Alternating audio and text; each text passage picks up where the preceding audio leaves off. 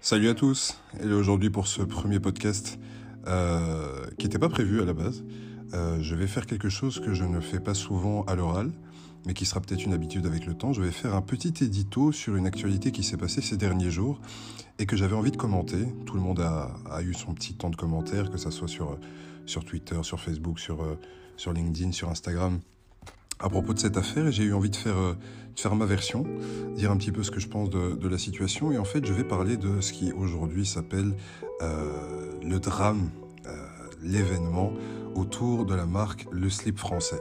Alors, il y a quatre raisons qui me poussent réellement à en parler. Bah, déjà, c'est parce que bah, je suis belge francophone et donc forcément tout ce qui tourne à l'actu francophone m'intéresse euh, de près ou de loin. Euh, je suis afro-descendant et donc je suis, euh, je pense, un petit peu touché particulièrement par, par, cette, par cet événement.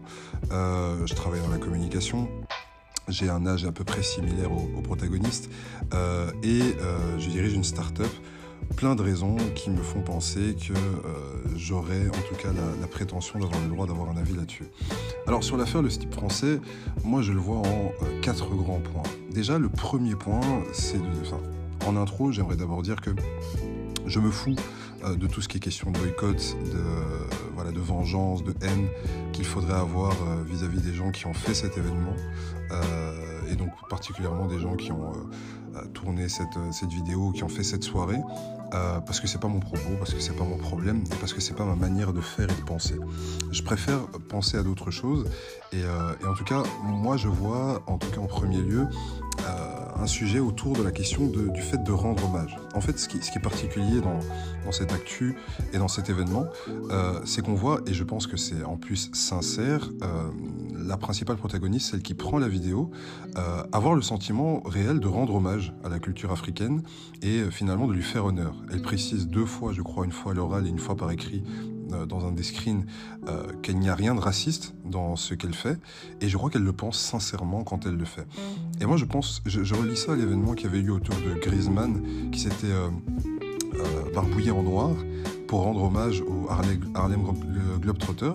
Et, euh, et, finalement, moi, je, vois ça comme le symbole d'une incompréhension, d'une part, euh, d'un peuple, d'une nation, ici la France, euh, par rapport à une autre part de cette nation, la communauté afrodescendante française. Et le fait de ne pas savoir que c'est blessant me pose plus question que le fait de blesser en lui-même. C'est réellement euh, quelque chose que je trouve particulièrement marquant d'avoir comme ça dans le même pays des gens qui vivent euh, côte à côte, comme euh, le dit le, livre sur l'archipel française, mais qui ne se comprennent pas et qui n'ont même pas, dans le cas de, la personne ici, connaissance du fait que cet acte-là, qui elle pour elle est, un acte positif, est une manière de rendre hommage à l'Afrique, peut être vécu négativement par une autre part du pays, qui est la communauté afrodescendante. Et ça renforce ce que je vais parler en deuxième point, qui est cette idée de société parallèle. Euh, et qui, euh, finalement, on s'en rend compte, ne partage pas euh, des sensibilités. Il y a très peu, finalement, de sensibilités partagées de nos jours dans nos sociétés. Et ici, c'est très flagrant. Ce qui touche, ce qui blesse, ce qui peut réellement meurtrir une part de la communauté afrodescendante française n'est juste pas connu euh, d'une compatriote française également. Et ça donne vraiment ce sentiment qu'il y a en France euh, deux France. Alors il y en a probablement plusieurs, ça rentre dans tout ce qui est théorie, euh, notamment d'Éric Zemmour, euh, mais c'est vraiment flagrant dans ce cas-ci parce que ça fait forcément, ça s'appuie forcément sur tout ce qui est vision de, de, parisianisme, de mépris de classe d'une partie de la France envers l'autre, parce que l'incompréhension est tellement flagrante qu'on en vient à se demander si, si ces gens vivent bien dans le, dans le même pays. Alors directement, euh, ce qui a réellement fait scandale, c'était pas ça en soi, mais c'est surtout la réaction euh, qui a suivi, euh, je pense, et notamment la réaction de l'entreprise le, slip, français. Pourquoi? Bah Parce qu'en fait, ils, ont fait un communiqué qui, d'un point de vue com, est parfait, en tout cas très propre, de quoi les couvrir. mais, voilà.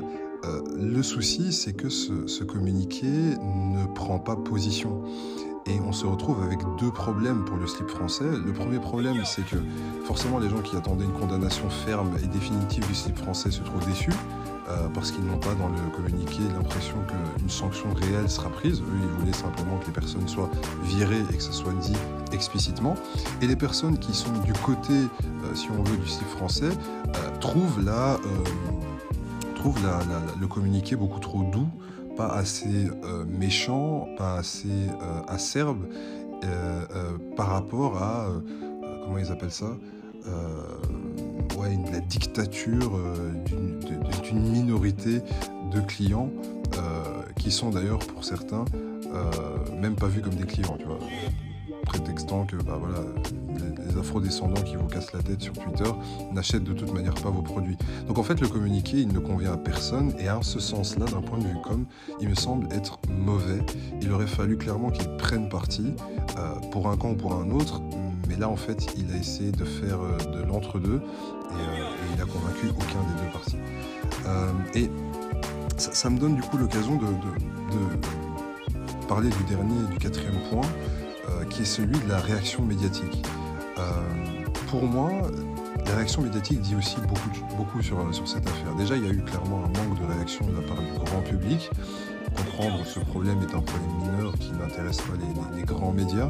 Il y a eu ça et là des, des, tribunes, des articles dans la presse écrite, mais voilà, visiblement le, racisme autour du blackface n'est pas un sujet majeur euh, de la presse. Euh, et surtout, moi ce qui me choque, c'est le fait que des parallèles euh, flagrants montrent un deux poids deux mesures. il me semble que quand on se pose toute une série de questions du style est-ce que ce qu'elle a dit ou est-ce qu'elles ont ce qu'ils ont fait sur les réseaux sociaux est réellement à, mettre en parallèle avec euh, bah voilà, leur fonction professionnelle, euh, c'est se poser une question que personne ne s'est posée, par exemple, pour John Galliano, euh, qui, a été, bah, qui a été viré euh, par son employeur qui était LVMH, si, si mes souvenirs sont bons, euh, après euh, ben, la découverte sur des réseaux sociaux de propos antisémites à l'époque. Et, personne ne s'est demandé si le fait qu'il tienne ses propos en privé et que ça soit posté sur les réseaux sociaux avait ou pas une répercussion sur sa vie professionnelle. Tout le monde s'est senti outré des propos et il a semblé évident que son employeur devait le virer. En tout cas, pour ne pas, être, pour ne pas associer son image à ce type de propos.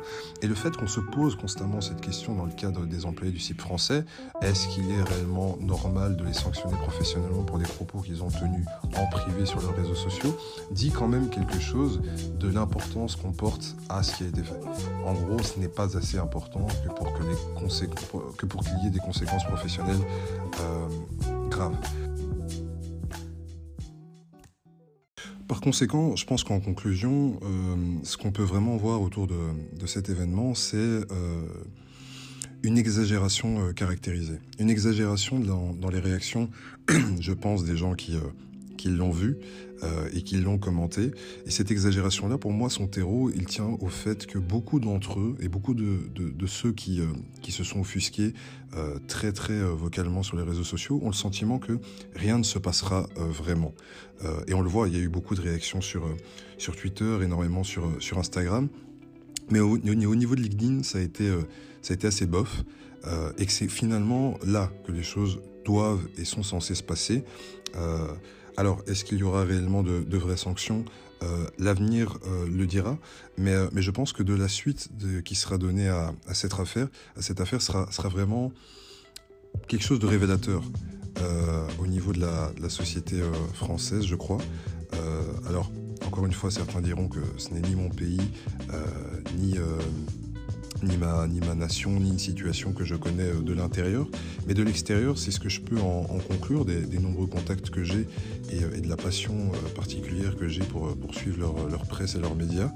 Et, et que je pense que c'est sans doute ce type de cas qui, à l'avenir, doit nous éclairer sur bah, non seulement la question raciale, euh, raciste, mais sur laquelle beaucoup, de gens parleront bien mieux que moi, mais surtout sur euh, la, frontière qui devient de, plus en plus floue entre les propos euh, dits en privé et les propos à assumer en public, et la place au milieu de ça qu'ont les réseaux sociaux. Aujourd'hui, avoir une page sur les réseaux sociaux et y tenir des propos, ce n'est plus à mes yeux des propos privés ça rentre clairement dans le cadre des propos publics et ces propos publics nous engagent sur tous les engagements publics que nous avons et parmi ceux-là, nos engagements professionnels. Il est donc à ce moment-là, je pense, intéressant globalement de réfléchir à un domaine qui me passionne particulièrement, qui est le personal branding, mais pas au sens euh, économique du terme, au sens réellement euh, positionnement et réputation personnelle que ça implique. Euh, parce que demain, vous n'êtes pas à l'abri qu'on cherche à vous faire virer en allant screener ce que vous avez dit, écrit ou fait et qui se trouve peut-être aujourd'hui dormant sur l'une de vos pages de réseaux sociaux. Voilà.